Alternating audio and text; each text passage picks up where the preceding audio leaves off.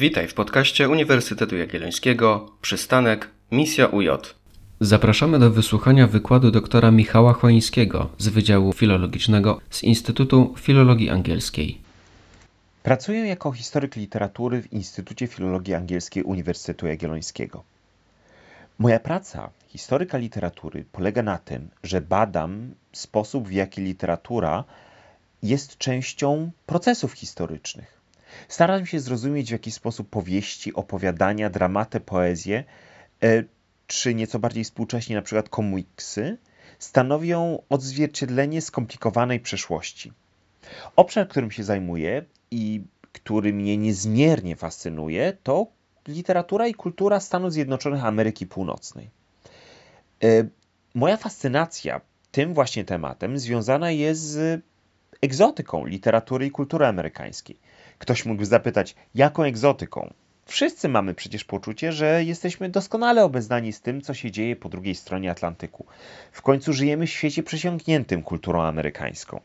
Słuchamy muzyki skomponowanej przez amerykańskich artystów, oglądamy filmy nakręcone w Hollywood, nosimy ubrania, jak jeansy, związane z historią USA. Cóż, nie do końca zdajemy sobie sprawę e, z tego, jak złożona, różnorodna i pełna wewnętrznych przeciwieństw i kontrastów jest kultura amerykańska. Zestawiając ze sobą kulturę środkowej Europy i USA, dostrzec można ogrom y, obszarów kontrastu. Jednym z nich jest sposób pojmowania historii. Gdy byłem w liceum, mój nauczyciel fizyki pochodził z Ohio. Przyjechał do Polski e, z, ze Stanów i spędził tutaj rok, e, ucząc fizyki po angielsku.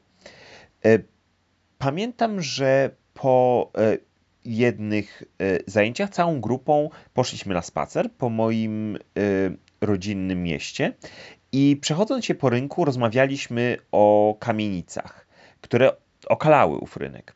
Pamiętam, że pokazałem jeden z budynków i pokazałem, że e, jego fundamenty kładł mój pra, pra, pra dziadek w 1904 roku. E, gdy mój nauczyciel fizyki usłyszał, że budynek, na który patrzymy, został zbudowany w 1904 roku e, i usłyszał, że określam go mianem starego, old, E, pokręcił głową i stwierdził, że z jego perspektywy ta kamienica wcale nie jest stara. Z jego perspektywy jest ona starodawna czy starożytna. Użył słowa ancient. Wyjaśniając jednocześnie, że mm, początek XX wieku to z jego perspektywy y, już dwie trzecie historii jego kraju, który, która to historia rozpoczęła się pod koniec XVIII wieku. E, biorąc pod uwagę właśnie taką perspektywę, nie trudno zrozumieć, że ktoś mógłby patrzeć na Zamek Królewski na Wewelu właśnie jako na coś e, wymykającego się znaczeniu słowa stary. Zrozumiałem wtedy, że mamy inne podejścia do historii, inne postrzeganie tego, co znaczy słowo stary i co znaczy słowo starodawny. Innym obszarem kontrastu jest sposób, w jaki e, osoby ze Stanów i osoby z Polski podchodzą do kwestii indywidualizmu i do etyki pracy. Niezbywalnym elementem kultury amerykańskiej jest przeświadczenie, że można być kowalem własnego losu, stać się częścią amerykańskiego snu, tzw. Tak The American Dream. E, jest to tak silny filar kultury amerykańskiej, że bardzo mocno wpływa na to, w jaki sposób ludzie w USA mówią o sobie i w jaki sposób postrzegają siebie. Tak skonstruowana kultura znacząco zwiększa poziom asertywności, zwiększa poziom pewności siebie. Do tego stopnia, że na przykład gdy planowane są wspólne badania osób pochodzących z USA i z Polski, gdy planowane są e, wspólne projekty biznesowe e, e, zatrudniające osoby z USA i z Polski, czynnik ten musi być wzięty pod uwagę. W przeciwnym razie w tak stworzonych zespołach e, bez odpowiedniego zaplecza związanego z dialogiem międzykulturowym pojawią się pewnego rodzaju napięcia związane z tym, że osoby z USA i osoby z Polski mogą inaczej inaczej podchodzić do kwestii etyki pracy, inaczej podchodzić do kwestii zaangażowania i różnić się znacząco poziomem asertywności. Różnorodność i wielowymiarowość USA często pomijana jest e, w rozważaniach na temat kultury amerykańskiej. A wystarczy spojrzeć na banknot jednodolarowy. E, banknot jednodolarowy jest niezwykle ciekawym symbolem związanym z genezą amerykańskiej państwowości. Ukryty w nim jest wiele ciekawych symboli e, związanych z ojcami założycielami, takimi jak Benjamin Franklin, Thomas Jefferson, ale jednocześnie e, zawarte tam jest, zawarte w nim są e, liczne przesłanki związane z tym, na czym bazuje kultura amerykańska. Jednym z e, takich elementów, jedną z takich przesłanek jest e, hasło e, w języku łacińskim e pluribus unus. Jedność z wielości. Jeśli przeliczymy, liczb, jeśli przeliczymy litery w tym właśnie haśle, e pluribus unum, odkryjemy, że składa się ono z 13 liter.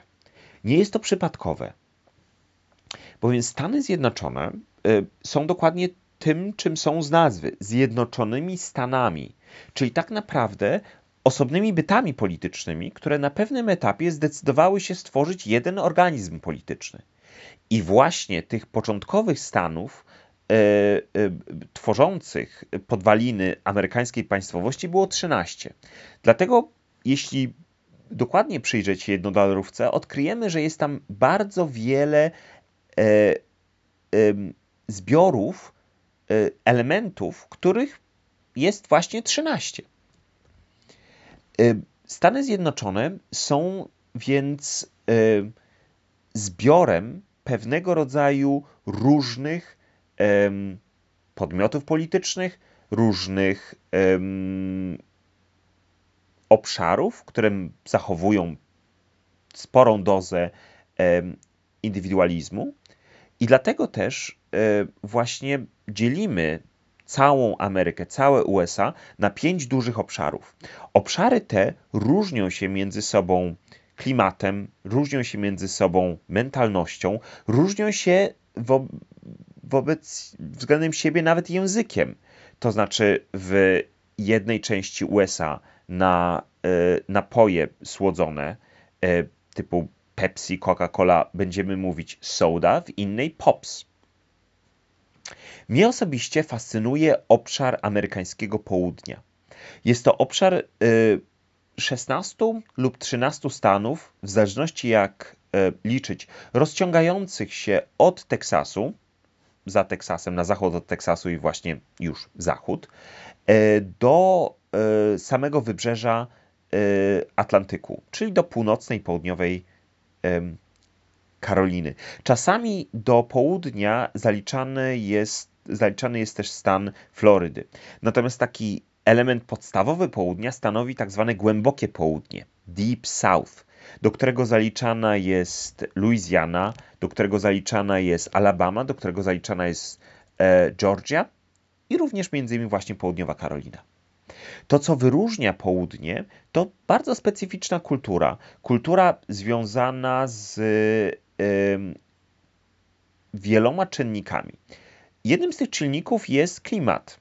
Południe jest gorące. Średnia temperatura 32 stopnie w połączeniu z bardzo dużą wilgocią sprawia, że e, nie bez kozery we wszystkich filmach, których akcja dzieje się na południu, bohaterowie mają, są cali spoceni.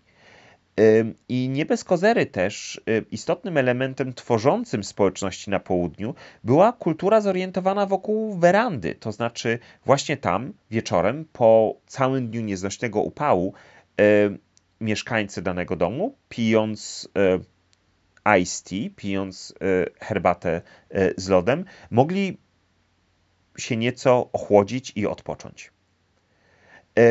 Geografia południa też wyróżnia ten obszar spośród całej Ameryki.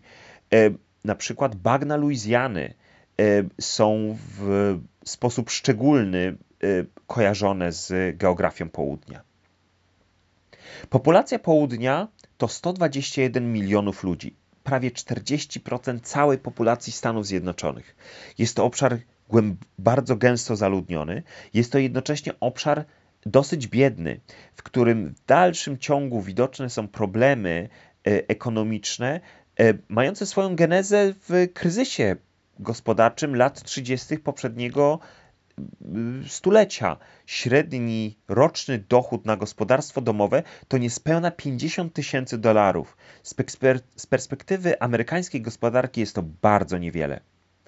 Południe jest obszarem, gdzie gospodarka związana jest bardzo mocno i była bardzo mocno przez wiele lat związana z y, rolnictwem, z uprawami przede wszystkim bawełny, ale też z uprawami ryżu i z uprawami tytoniu. Południe jest obszarem niezwykle konserwatywnym. Y, kandydat Partii Republikańskiej startujący w dowolnych wyborach prezydenckich w Stanach może być przekonany, że większość Stanów Południowych zagłosuje właśnie na niego. Co ciekawe, w wyborach amerykańskich, które odbyły się w zeszłym roku, e, po raz pierwszy na przykład e, Georgia e, zagłosowała za kandydatem Partii Demokratycznej, co wywołało dosyć sporą ilość kontrowersji. Poza konserwatyzmem e, i silnym przywiązaniem do tradycji, południe charakteryzuje m.in. niezwykle mocny akcent, który sprawia, że osoby przyjeżdżające z Bostonu, z Nowego Jorku, z obszaru tzw. Tak Nowej Anglii, często mogą mieć problemy ze zrozumieniem osób e, pochodzących z południa. Historia południa jest w sposób nierozerwalny związana z problematyczną przeszłością. Istotnym elementem tej przeszłości jest niewolnictwo. Kiedy Abraham Lincoln podpisał deklarację e, e, emancypacji e, czarnoskórych obywateli południa, prawie 4 miliony osób przestały być niewolnikami. Mówimy tutaj o y, olbrzymiej liczbie osób, które wcześniej były kupowane i sprzedawane na akcjach niewolniczych i pracowały w, na y, plantacjach bawełny. To, co zastąpiło y, y, niewolnictwo po wojnie secesyjnej, w ramach której południe zdecydowało, że spróbuje się odseparować od reszty USA i stworzyło osobne państwo, konfederację, y, jest y, segregacja rasowa, która przez długi czas była e, istotnym elementem prawodawstwa amerykańskiego. Osoby czarnoskóre nie mogły e, korzystać z tych samych e, środków transportu co osoby białe, a jeśli już, to musiały siedzieć z tyłu autobusu albo z tyłu pociągu. Osoby czarnoskóre nie mogły chodzić do tej samej szkoły co osoby białe. Osoby czarnoskóre nie mogły wchodzić tym samym wejściem do kawiarni, do restauracji. Y, osoby czarnoskóre wreszcie były poddawane systemowej przemocy na południu. Prawie 4000 osób czarnoskórych zostało e, w USA zlinczowanych przez okres 60 lat. To znaczy od końcówki XX wieku do lat 50. Cały ten zestaw elementów związanych z klimatem, z biedą, z przemocą, e, również z fascynacją bronią, do której przywiązanie stanowi istotny element kultury południa, powoduje, że w tym obszarze mamy do czynienia z dosyć ciekawą, wręcz wybuchową mieszanką paradoksów kultury i duchów przeszłości. Duchów często w rozumieniu literalnym, jeśli popatrzymy na kulturę popularną i jeśli weźmiemy pod uwagę takie seriale jak True Blood, True Detective, takie filmy jak e, Interview with Vampire, Wywiad z wampirem, ekranizacja powieści Anne Rice, czy gry komputerowe takie jak Resident Evil Biohazard. Paradoksy kultury południa i historii południa są odzwierciedlone w literaturze. Która to literatura związana jest z historią, estetyką groteski, przemocą i problemami społecznymi. William Faulkner, znany, powie, znany powieściopisarz amerykański, wywodzący się właśnie z południa, wywodzący się z Mississippi, który zrobił międzynarodową karierę i którego e, wkład do literatury światowej został e, potwierdzony tym, iż był laureatem Nagrody Nobla w dziedzinie literatury, napisał w swoim dramacie Requiem dla zakonnicy, że przeszłość nigdy nie jest martwa, tak naprawdę nigdy nie jest przeszłością. The past is never dead, it's not even past. Postacie w powieściach Williama Faulknera są nieustannie prześladowane przez duchy przeszłości. Jednak nie mówię tutaj o duchach w znaczeniu zjaw, nie mówię tutaj duchach o, w znaczeniu zjawisk nadprzyrodzonych. To byłoby wręcz zbyt proste. Postacie Williama Faulknera nawiedzane są przez grzechy związane z grzechami dziadków, ojców i w ten sposób e, świat, który Faulkner generuje jest dużo bardziej przerażający niż ten, który mógłby być stworzony, gdyby pisał on o zwykłych duchach. Faulkner w swojej powieści Absalomie, Absalomie używa metafory kamienia wpadającego w wodę. Y, aby opisać to, co dzieje się na południu. Kiedy kamień uderza w wodę, y, rozchodzą się fale i te fale docierają do brzegu, po czym odbijają się od tego brzegu i wracając, y, wchodzą w kolizję z falami, które ciągle y, rozchodzą się od, z miejsca, w którym kamień uderzył w wodę. Jest to doskonała metafora opisująca to, w jaki sposób osoby mieszkające na południu starają się zrozumieć i starały się zrozumieć to, kim są, jak są i w jaki sposób mogą zbudować swoją tożsamość wobec tej problematycznej i ciężkiej i trudnej historii, związanej innymi z przemocą rasową i e, z wojną secesyjną. Inną znaną e, postacią literatury amerykańskiego południa jest pisarka Flannery O'Connor. E, urodziła się ona e, na południu i mieszkała i tworzyła w Georgii. E, sama była zafascynowana groteską. Określa się ją właśnie, ją, określa się ją właśnie mianem mistrzyni groteski. Czym jest groteska? Słowo groteska wywodzi się od słowa grotto włoskiego, oznaczającego jaskinię. Groteska związana jest z tym, co jest ukryte w tej metaforycznej jaskini, z tym, co jest schowane, ale też z tym, co nieustannie fascynuje, zestawieniem przeciwieństw. O grotesce y, pisało wielu teoretyków i historyków literatury, jak też psychologów. Z groteską mamy do czynienia w momencie, w którym y, na przykład mamy poczucie déjà vu. Jest to doświadczenie, które jest określane mianem e, uncanny w języku angielskim, w angielskim literaturoznawstwie. Tudzież doświadczenie to Freud opisywał jako die Unheimliche. Jest to doświadczenie związane z niepokojem, e, z zestawieniem przeciwieństw. E, jest to doświadczenie związane z tym sytuacją, w której mamy koszmar, budzimy się, ale przez chwileczkę jeszcze nie do końca odzyskujemy panowanie nad naszym ciałem i trochę na jawie przeżywamy ten koszmar. Z niepokojem, który doświadczamy patrząc na manekiny i patrząc na to, w jaki sposób e, stają się one poniekąd e, simulakrom, czyli odzorowaniem e, ludzi. Flannery O'Connor stworzyła w swoich opowiadaniach świat pełen właśnie zniekształceń, zakrzywionych perspektyw, osób, które mają obsesję, osób, które w jakiś sposób są e, zakrzywione, pełne kontrastów fizycznych, psychicznych. Czytając powieści, opowiadania przede wszystkim Flannery O'Connor, mamy wrażenie, że jesteśmy w cyrku i przechodzimy, się przed, prze, przechodzimy przez gabinet zakrzywionych luster.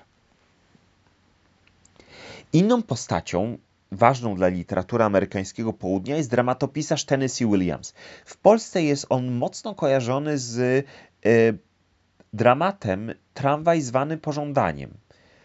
Jest to jedna z słynniejszych kreacji Williamsa, która została również unieśmiertelniona w słynnej wersji filmowej, w której wystąpił Marlon Brando. Tennessee Williams urodził się na południu, większość życia spędził poza południem w Nowym Jorku i większość też życia starał się poradzić sobie z bardzo restrykcyjnym wychowaniem konserwatywnym, które spotkało się ze strony e, w szczególności jego matki. E, dramaty Tennessee'ego Williamsa często poruszają kwestie związane z tym, e, w jaki sposób kultura budowała ideały tego, czym jest kobieta i czym jest mężczyzna. W kulturze amerykańskiego południa istniał w szczególności model e, tak zwanej Southern Belle, czyli południowej piękności, tudzież południowej damy. Kobiety, która jest e, niedostępna, kobiety, która nigdy nie daje się ponieść emocją, kobiety, która jest zawsze ugładna, ale też jednocześnie, e, która nie do końca może sobie poradzić w szczególności w twórczości Williamsa, z tymi y, oczekiwaniami związanymi z jej rolą. W tramwaju zwanym pożądaniem mamy do czynienia z jedną taką postacią. To jest y, postać y, Blanche de Bois, która to właśnie postać nie może poradzić sobie z wymaganiami stawanymi przez konserwatywne społeczeństwo południa. Kolejnym istotnym elementem związanym z e, tematyką e, literatury południa e, jest kwestia problemów rasowych. Żeby zrozumieć skalę tego problemu i żeby zrozumieć to, jak bardzo jest on niezbywalnym elementem literatury i kultury i przeszłości, tożsamości południa, E, można posłużyć się przykładem Hattie McDaniel. Była to e, amerykańska czarnoskóra aktorka, która w 1939 roku otrzymała Oscara za rolę e, mamki w filmie Przeminęło z wiatrem, ekranizacji znanej powieści Margaret Mitchell. Ponieważ film Przeminęło z wiatrem otrzymał nagrodę E, Akademii Amerykańskiej otrzymał Oscara w czasie segregacji rasowej, e, Hattie McDaniel nie mogła odebrać e, swojej nagrody, nie mogła odebrać statuetki ze stolika, siedząc z innymi aktorami z planu. Miała osobny, segregowany stolik. A kiedy na łożu śmierci zadeklarowała, że chciałaby być pochowana w, na hollywoodzkim cmentarzu, gdzie z reguły e, pochowani są, e, chowani są aktorzy, e, którzy otrzymali Oscara, odmówiono jej tam pochówku ze względu na to, że w czasie segregacji rasowej niemożliwy był pochówek osób białych i czarnoskórych na tym samym cmentarzu. Gdy amerykańscy żołnierze w tym samym roku, w tysiąc, gdy amerykańscy żołnierze włączali się do II wojny światowej, mieli segregowane, żołnierze z południa mieli segregowane y, banki krwi. Bali się bowiem, aby w przypadku y, y, otrzymania rany na polu bitwy nie przetoczono osobom białym krwi pochodzącej od czarnoskórego dawcy. Te obsesje związane z segregacją rasową E, które na swój sposób dalej są obecne w kulturze amerykańskiej, eksploruje innymi współczesna pisarka Jasmine Ward. E, urodziła się ona w Mississippi i dorastała w pobliżu Nowego Orleanu, w małej miejscowości w pobliżu Nowego Orleanu. Obecnie jest dwukrotną laureatką E, bardzo prestiżowej nagrody National Book Award for Fiction, którą otrzymała w 2011 i 2017 roku. E, Jasmine Ward w swoich powieściach eksploruje właśnie problemy rasowe i stanowi dokładny, y, stanowi doskonały przykład na to, że y, w dalszym ciągu w kulturze amerykańskiej bardzo wiele lekcji musi być jeszcze odrobionych w kontekście napięć rasowych. Y, w jednej ze swoich książek Zbieranie kości, Salvage the Bones, Jasmine Ward opisuje to, jak bardzo huragan Katrina, który w 2005 roku uderzył w e, Nowy Orlean, e, był odczuwalny dla społeczności czarnoskórej. Wszystkie te elementy, które opisałem, związane z kulturą i literaturą amerykańskiego południa, e, podejście do przeszłości, kwestia estetyki groteski, fascynacja problemami społecznymi i naciskami na modele społeczne, e, problemy rasowe stanowią niezwykły e, tygiel, z którego e, rodzą się wybitne opowiadania i powieści kultury amerykańskiej, które to opowiadania i powieści odzorowują złożoność e, i wielowymiarowość tego właśnie obszaru. Podróż na południe amerykańskie jest niezwykłą przygodą, wymagającą wrażliwości, świadomości tego, czym jest przeszłość, a jednocześnie uczącą zrozumienia dla skomplikowanych procesów historii, pokazującą, jak bardzo złożone są też zależności między ludźmi. Dlatego właśnie praca historyka literatury wymaga tego, aby y, czytać y, powieści, opowiadania, dramaty y, w kontekście historii i w kontekście tego, jakiej rzeczywistości stanowią one odzwierciedlenie.